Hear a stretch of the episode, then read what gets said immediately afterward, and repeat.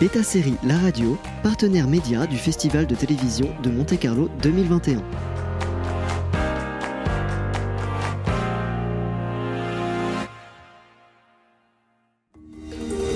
Originals, découvrez en avant-première nos interviews sur les séries qui font l'actu. Bienvenue sur Beta Série La Radio pour un épisode d'Originals, l'émission dédiée aux séries qui font l'actu. Aujourd'hui, coup de projecteur sur Darren Star qui reçoit une nymphe d'or d'honneur lors du festival de télévision de Monte Carlo 2021 dont nous sommes partenaires médias. Hi Darren. Bonjour Darren. Bonjour. Merci d'être là avec nous aujourd'hui. Vous êtes un scénariste, producteur et réalisateur de nombreuses séries, parmi lesquelles Beverly Hills 90-210, Melrose Place, Sex and the City et plus récemment Emily in Paris.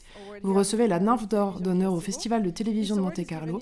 Cette récompense est donnée chaque année à un professionnel en reconnaissance de sa contribution exceptionnelle à l'industrie du divertissement et de la télévision. Félicitations. Qu'est-ce qu'une récompense comme celle-là signifie pour Uh, vous? Pour moi, cela veut dire que mes séries ont fait la différence, ont eu un impact sur le public.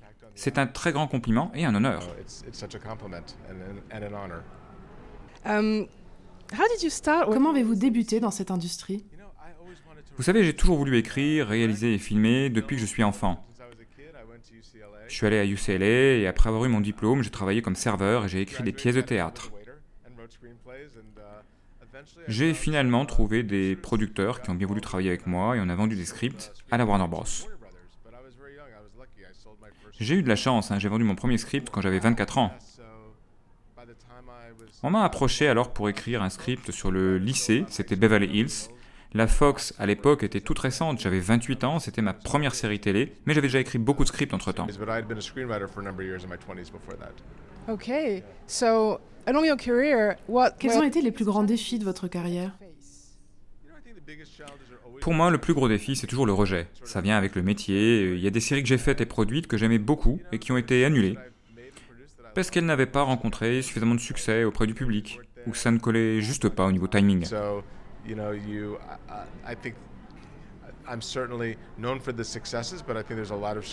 Il y a beaucoup de séries qui n'ont pas eu de succès et que j'aimais vraiment et qui, à mon avis, ont été annulées de manière injuste. Voici, voici le type de difficultés que j'ai pu rencontrer. Il y a aussi des scripts qui n'ont pas été pris pour diverses raisons, mais bon, il faut continuer. Of course. Bien Uh, sûr. what was the best thing Quelle est that la happened meilleure to you? chose qui vous soit arrivée?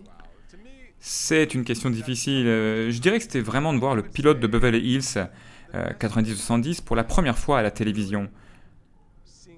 La Fox à l'époque venait de démarrer et je ne crois pas que les execs pensaient qu'une série à propos des lycéens pourrait être un succès.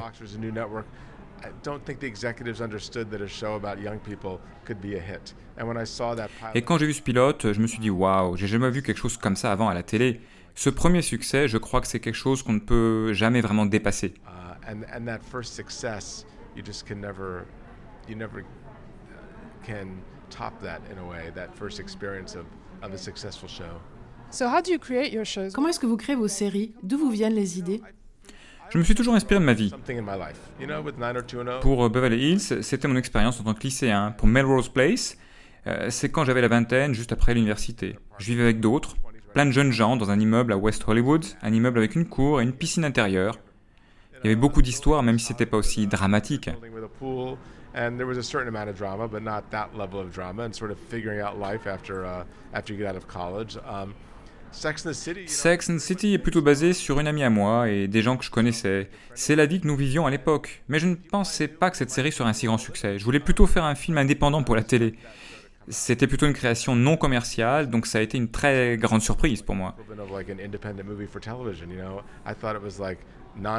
non-commercial endeavor in a way. So that was a, a, a great, great surprise. But it it always comes from something personal. And Emily in Paris, Pour Emily in Paris, euh, je suis allé de nombreuses fois à Paris et je me suis toujours imaginé ce que ça devait être de vivre et de travailler en France. what it would be like to sort of live and work here and be an expatriate in in France. Okay. So how would you say Comment est-ce que vous décririez les différences entre le moment où vous êtes mis à travailler et maintenant Par exemple, par rapport au thème, à la manière de filmer, au choix artistique Qu'est-ce qui a changé? Je pense que l'étendue de ce qui est faisable en télévision a complètement changé. Le fait que je puisse venir faire une série entière filmée en France est quelque chose qui n'aurait jamais été faisable dans le passé. Et l'ambition euh, de la télévision est immense, aussi grande que celle du, du cinéma maintenant. Et je crois euh, qu'en termes de sujet, après Sex and the City, tout est devenu possible. J'ai l'impression qu'il faudrait qu'on invente un nouveau mot à la place de celui de télévision, parce que c'est vraiment devenu un divertissement filmé.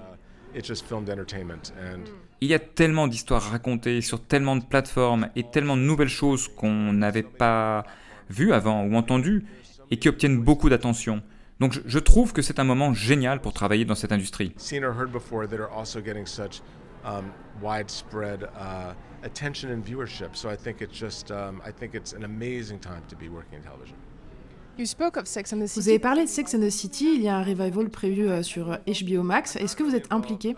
Euh, Je suis pas vraiment impliqué, je me suis occupé beaucoup de Emily in Paris et je fais une nouvelle série pour Netflix qui s'appelle Uncoupled et qui sort euh, à l'automne. Vous savez, c'est un immense compliment quand une série continue. Ça montre la passion du public pour les personnages. Auriez-vous des conseils à donner à quelqu'un qui débute en ce moment? Je dis toujours la même chose. Écrivez ce que vous aimez, écrivez ce que vous connaissez. Nous espérons que cette interview avec Darren Star vous aura donné envie de regarder les séries qu'il a créées. Pensez à les inscrire de votre agenda Beta Série pour n'en rater aucun épisode. Et à bientôt pour un autre épisode d'Original sur Beta Série La Radio. Beta Série La Radio, partenaire média du Festival de télévision de Monte-Carlo 2021.